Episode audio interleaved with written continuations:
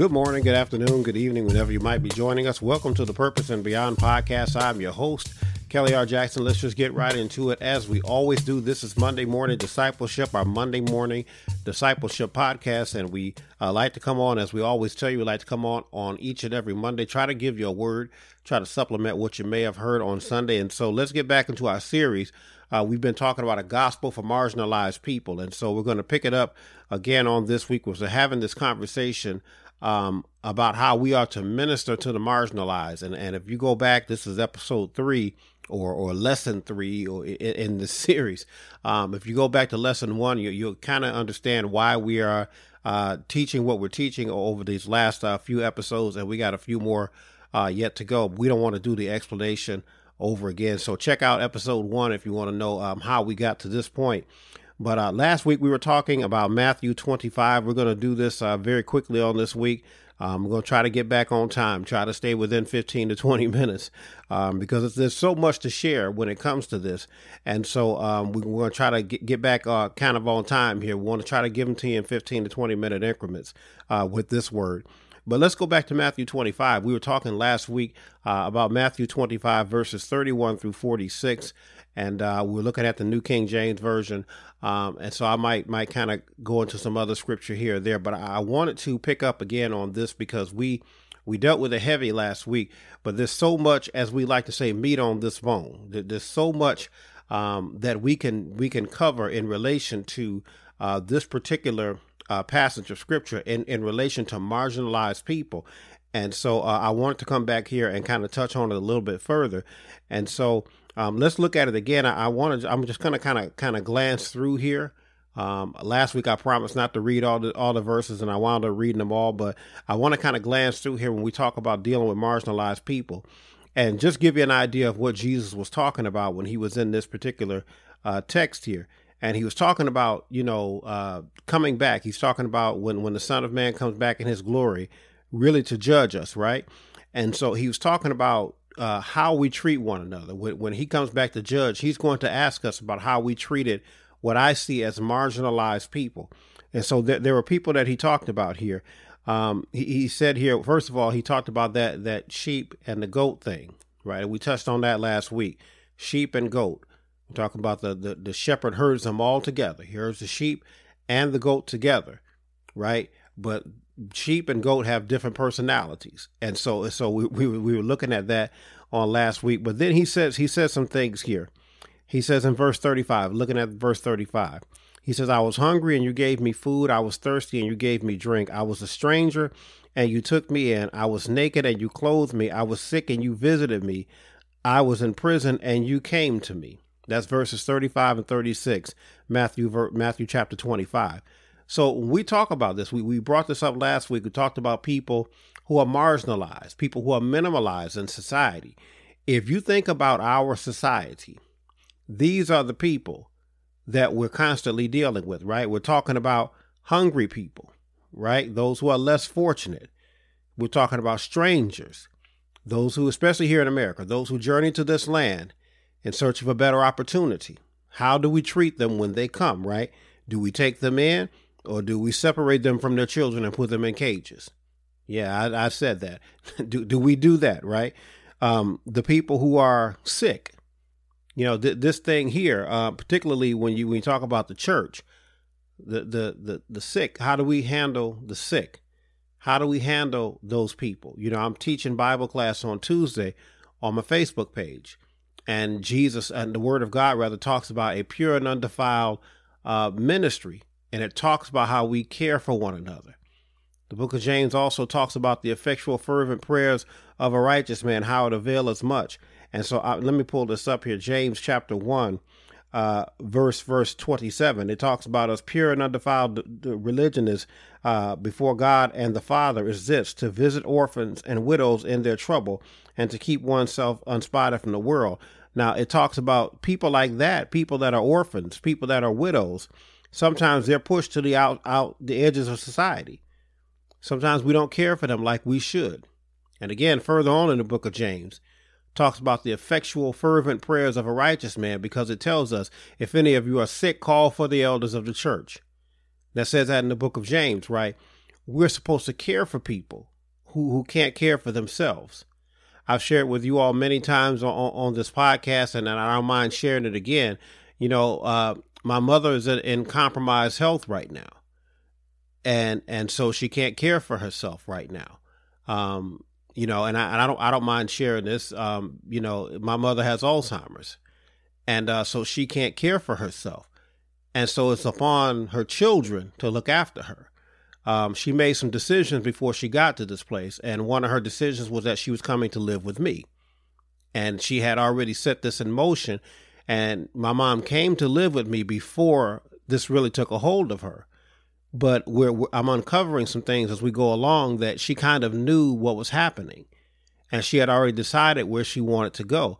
Well, our responsibility is to care for people when they get to this place, you know, and not put them in a home or whatever if you can't avoid it. We we understand that some circumstances are really unavoidable. You think about if you've got a single child um, that can't afford to care for their parents or whatever, and earn a living. So they may have to go to work. So they may have to do because nobody else is doing right.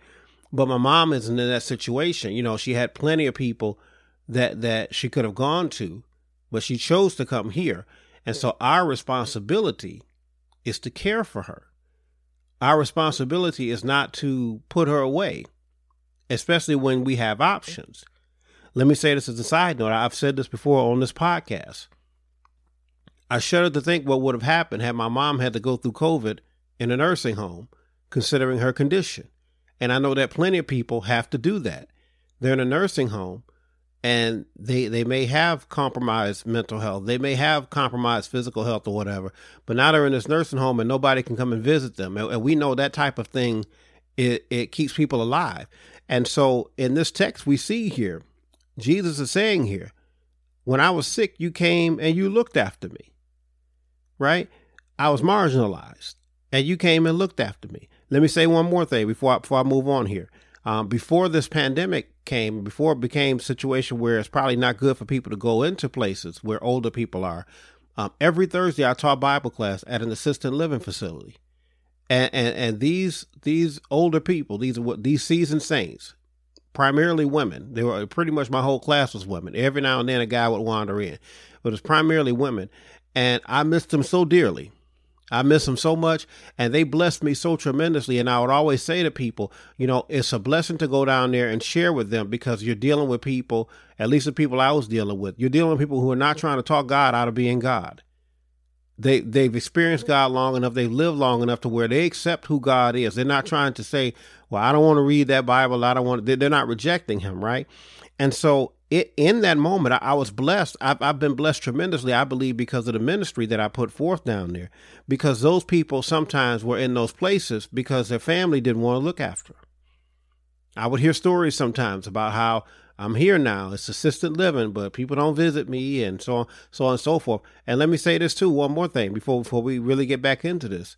For some of them, it didn't take a pandemic for people to stop visiting them. They just stopped. They just they just stop. And so Jesus is saying here, these people that are marginalized, how did you treat them? How did you treat the sick? Then he says this. He says this.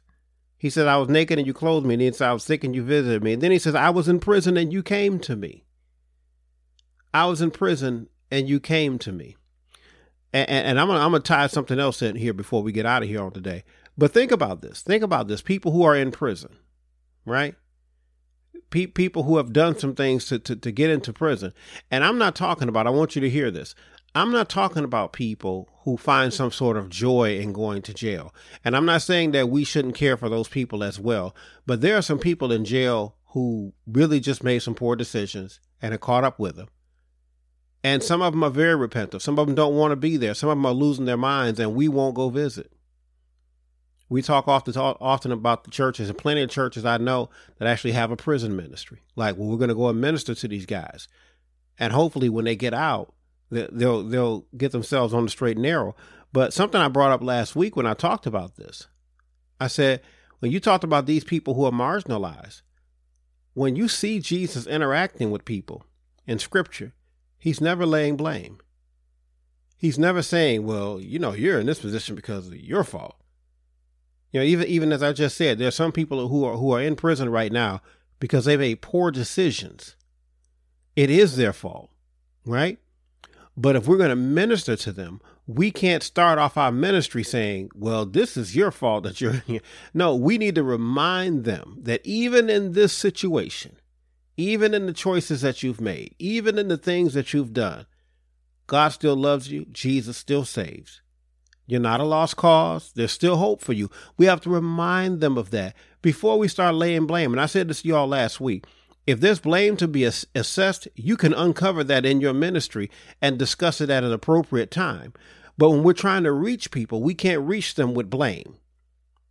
We have to explain to them, you know, when I when I'm teaching, when I'm preaching, and I'm saying, you know, because I, I know that in, in some cases I'm not a popular pre- preacher from the standpoint of I preach about sin. There's a lot of preachers that don't preach about sin. I preach about sin because as I as I've shared with you all before, sometimes our condition, the condition that we're in, is really the result of some choices that we made. So I preach about sin. Why do I preach about sin? Now I don't preach about sin to blame the sinner. I preach about sin to make the sinner aware of the sin. You can through discovery you can find, you know what, I did that. I made those choices. So maybe it's my fault that I'm in this situation, but he's still telling me that even though it may be my fault, Jesus saves. Right?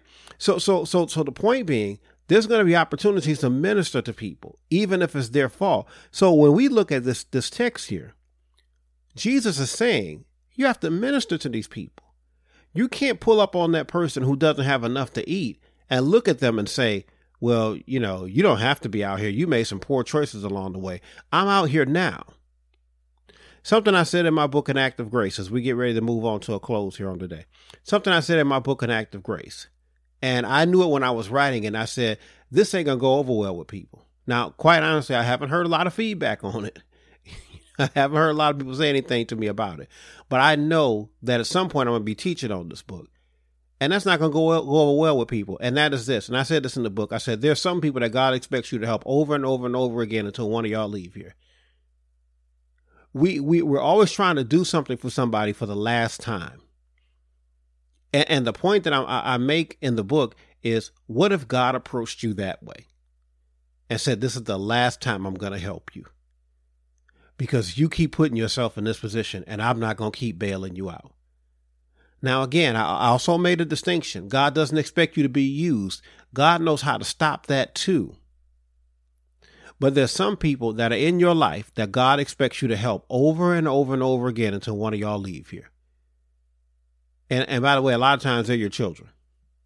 They're your children.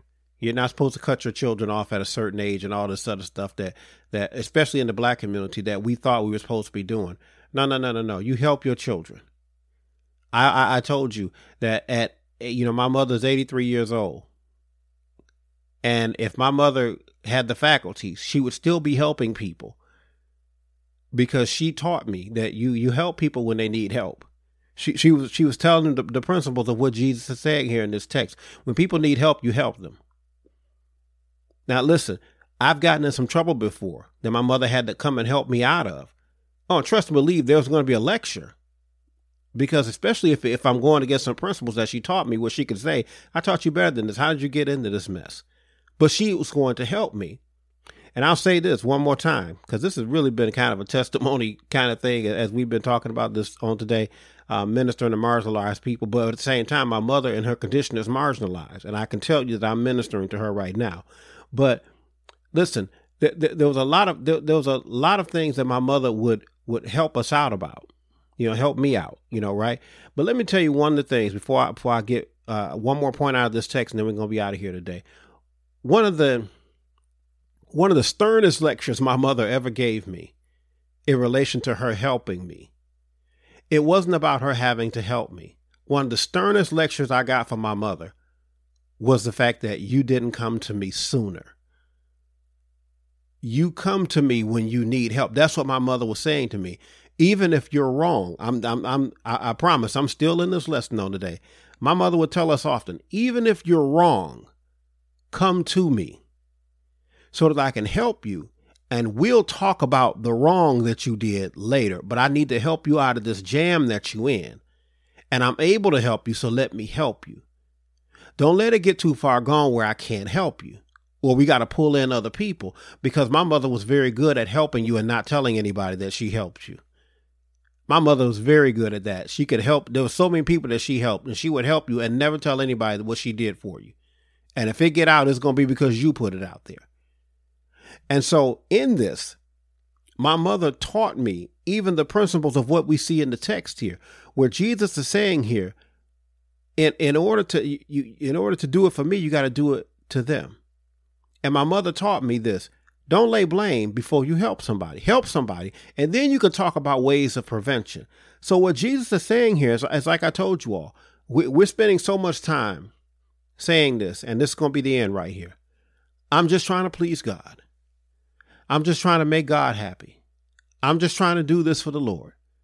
And Jesus is saying, You do it for me when you do it for each other. He says that down in in uh in in this last verse here. Uh let me go down here. Let me make sure I find it. When, when they asked him, he said, verse 45, Matthew 25 and 45. When they asked him in 44, when did we do all these things for you? He says, Surely I say as much. Well, verse 45, he says, If you didn't do it to the least of my brother, you did not do it to me. That's what he said in verse 45, right? But then he goes up. Let me let me go back up. He says he says uh in verse 37, the righteous will answer him saying, "Lord, when did we do this?" Y'all thank you for being patient with me. In verse 37, when did we see you hungry and feed you and all these things, God? When did we see you a stranger and all of this stuff?